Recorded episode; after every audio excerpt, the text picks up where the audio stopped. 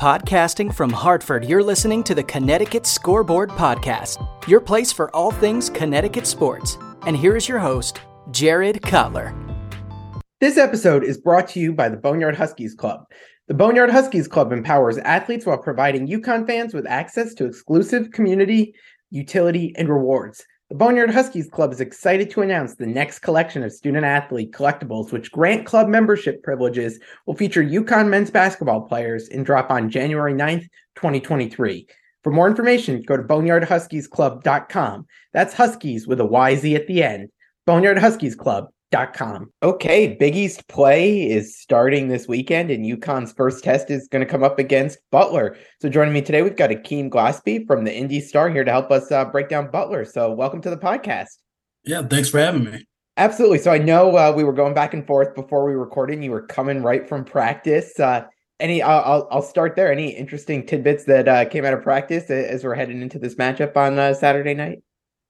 Well, I, I, would say that they probably had the most participation at practice that they've had for a while. You know, Butler's been notoriously injured uh, throughout the season, so they had uh, like Miles Wilmoth, one of their forwards, that, has been out for a while, and an Akron transfer Ali Ali was at practice. He he suffered a concussion, concussion in the preseason, and he's been out.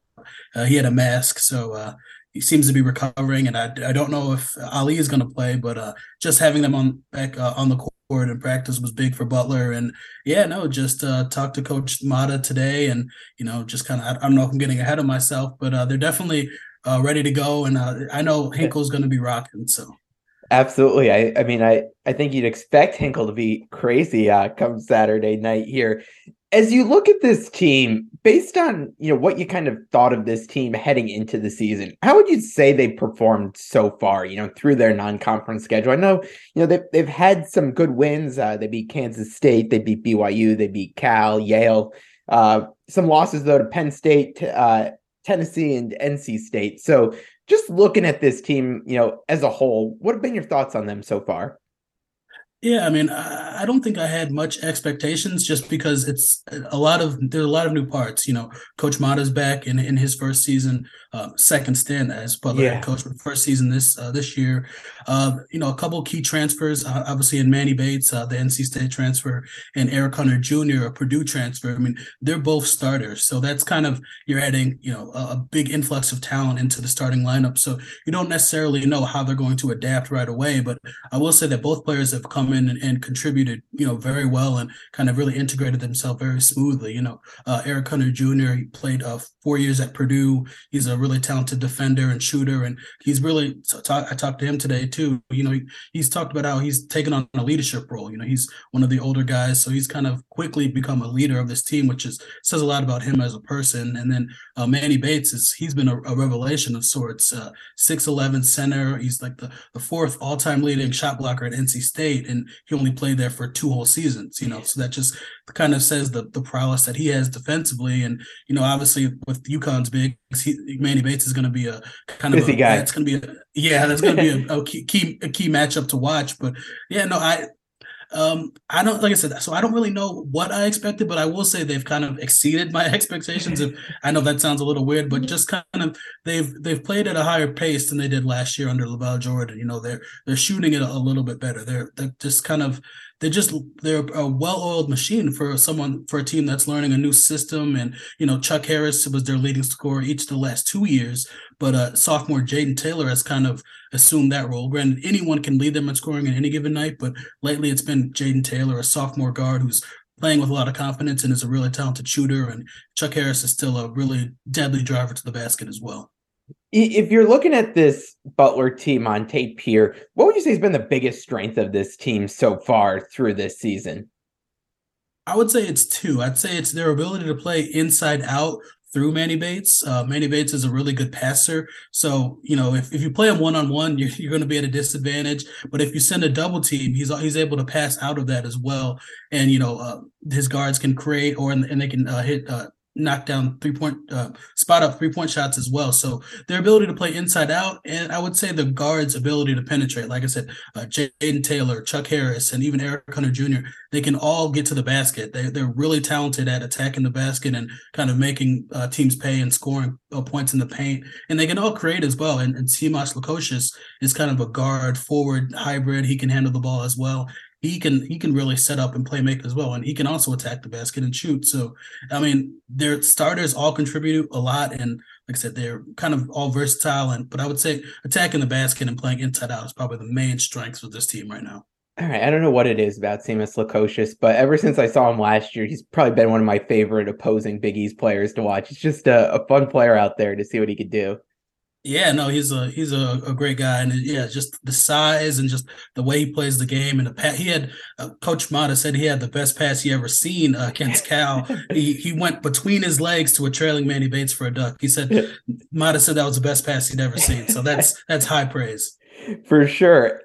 When you look at the losses that they've had, you know whether it was at Tennessee or NC State, there, Penn State, what have been some of the things that have led to those losses that you know maybe if UConn's thinking oh here are some things we can exploit that that these teams did well it's it's so weird because when they went to the Bahamas those uh, a couple of those games uh, took yeah. place during the, the battle for atlantis tournament and i mean butler was playing with seven eight guys so just the they they rely on their starters so much but that can lead to fatigue and that can lead yeah. to like sco- scoring runs so i mean like i said they're getting healthier but I would say just uh, kind of scoring droughts is what's plagued Butler, you know, at times, and they can get down quickly, and you know, and teams can start to pile it on a little bit, and they'll never say that it's because they're tired or that they're playing shorthanded, but it's just it's a fact that it's tough to rely on your starters that much and to put that much kind of pressure and just re- emphasis on them. So I would say that the just defensive laps and scoring lapses has been kind of their their weaknesses so far. I think that's going to be really interesting to watch in this game where UConn can go, you know, nine plus deep here uh, against a team that, you know, starters might be going on, you know, fumes later on in that second half. Uh, that, that could be the difference there. And it's going to be something that's going to be interesting to watch there. As you mentioned, it's the first year for, for Thad Matta here in his second stint at, at Butler. What have been some of the biggest differences from, you know, maybe what you've seen out of Butler these past couple of years and what they've looked like so far under Coach uh, Matta there? Yeah, so I will say that this is my first year covering the team. I actually covered Purdue last year.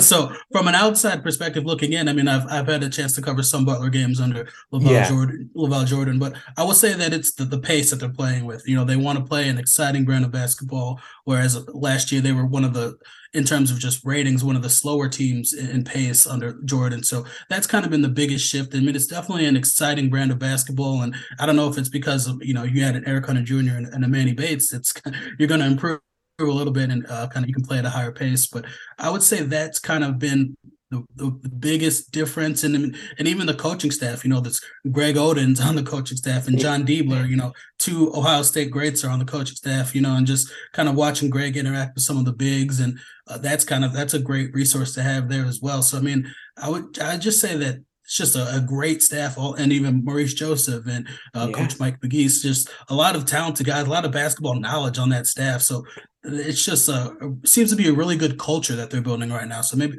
that could be one of the biggest differences. I'm not saying the culture was bad, but just from being around the guys, the culture seems to be really great. Yeah, shout out to uh, Mojo There is a. Uh, even though I'm I host and, and, run this Connecticut podcast, I'm a GW alum and uh, uh-huh. had some overlap there with uh, Coach Joseph there. So always a big fan of his and uh, excited to see him uh, over at Butler. As we're looking at this roster, is there a guy or two that you think could really give this UConn team some trouble? Oof, that's a good question. Um, I don't know because this is such a unique matchup because UConn has you guys have two great bigs and obviously Manny Bates is really good, but uh, he, it's going to be tough. With, you guys can kind of mis, mis, mismatch your bigs there, but maybe Chuck Harris. You know, he's uh, kind of a six-two guard. He's uh, like I said, he's really great at, at, kind of attacking the basket, and if he can get going and kind of get his confidence up, he's can be streaky as well, and he can also shoot from from three. So. Uh, I would say containing Chuck Harris would kind of be what they would should would want to do, and if if he can get going, that can really kind of dictate how the game is going to go for Butler. Defensively, how could you see Butler, you know, trying to throw some wrenches here at UConn to to slow them down a little bit on the offensive side? Yeah, I mean that's again that's something we talked to Coach Matta about, and I mean in terms of defending the post, he said it's going to take all five guys. You know that I don't know if they necessarily want to put Manny Bates in too many one-on-one situations because they also can't afford to get him into foul trouble because yeah. they don't really have a lot of bigs behind him. So it's going to take a team effort on defense, and you know it's it's interesting to see how they match up because Butler plays four about four guards depending on how you classify Lukosius. So you know if when they again when UConn can can get it going inside, how can they react and kind of again clamp down in the perimeter? And obviously, you guys have great shooters as well. So and, and uh, yes, again, Coach Matta, how you stop UConn's guards? And he's like, well, if I knew that, then you know I'd be you know a, a genius. So I guess it's just going to be team defense is kind of going to be the, the the emphasis there, and kind of not allowing those ISO situations, and basically just everyone playing together and communicating. I know it's cliche, but that that's really the only hope they have, kind of. I, I have got to ask since you you mentioned you were on the Purdue beat uh, previously. Now looking at things from a national picture, UConn fans are comparing themselves to that Purdue team a lot. Um, you know, just based on what you've seen from the outside this year, have you how, how do you see these teams kind of ranking up against each other? Yeah, I mean that that's because the the bigs there, you know, with the, the Zach Edey and they had Trevion Williams last year is kind of what the Sanogo and yeah. Clingan kind of. I, I do see a parallel there, and then it's it's crazy. I don't know if you guys have a, a lottery pick in Jaden Ivey. That's kind of the the X factor that Purdue had last year. But it's crazy to see them playing better without Ivey and relying on two freshmen. So uh, that that Purdue season was a very unique one, and it's crazy to see. I would never guess that they'd be playing better without Ivey. So yeah, yeah. Matt Painter just has the guys playing well, and obviously Coach Hurley is is really making an impact uh, with you guys as well. Yeah, uh, no, definitely uh, interesting, and I know everyone would love to see like a Sanogo Edey, Clingan Edey go head to head in a game at some point. I'll wrap with this one. I, I, know Hinkle is just one of those really special places to uh, see game, and obviously UConn's opening up conference play on the road, which is always a, a tough ask as well. Uh, you expecting it to be pretty uh, rowdy and a crazy environment in Hinkle on Saturday night? Yes, uh, that's kind of uh, what what the guys are. We know we're asked about today. I mean, the crowd has been good. You know, Coach Matta has talked about the crowds weren't like this when I was here the first time. You know, 20, 20 something years ago, and um, you know, for them to be playing as well as they are, I would imagine there's a lot of anticipation and a lot of excitement around the program. And yeah, when when Hinkle's rocking, you know, you have the the, the, the light shining through the window and yeah. it's going to be on the night game but it's just a very unique atmosphere and just a, a, great place to watch a ball game. And yeah with, with UConn coming into town I think it's going to be great. I'm, I'm excited to see. Awesome. Well Akeem I really appreciate the time. Thanks so so much for coming on and giving us a little preview of this Butler game. I know everyone's looking forward to it. Yeah thanks for having me. Absolutely. Anytime. Thanks for listening to the Connecticut Scoreboard podcast with Jared Cutler. If you like the show and want to know more check out the podcast on Twitter at CT Scoreboard Pod, the host at Jared Cutler, and find us on Facebook at the Connecticut Scoreboard Podcast. Finally, if you enjoy what you're listening to, rate and review us on iTunes. Thanks again for listening.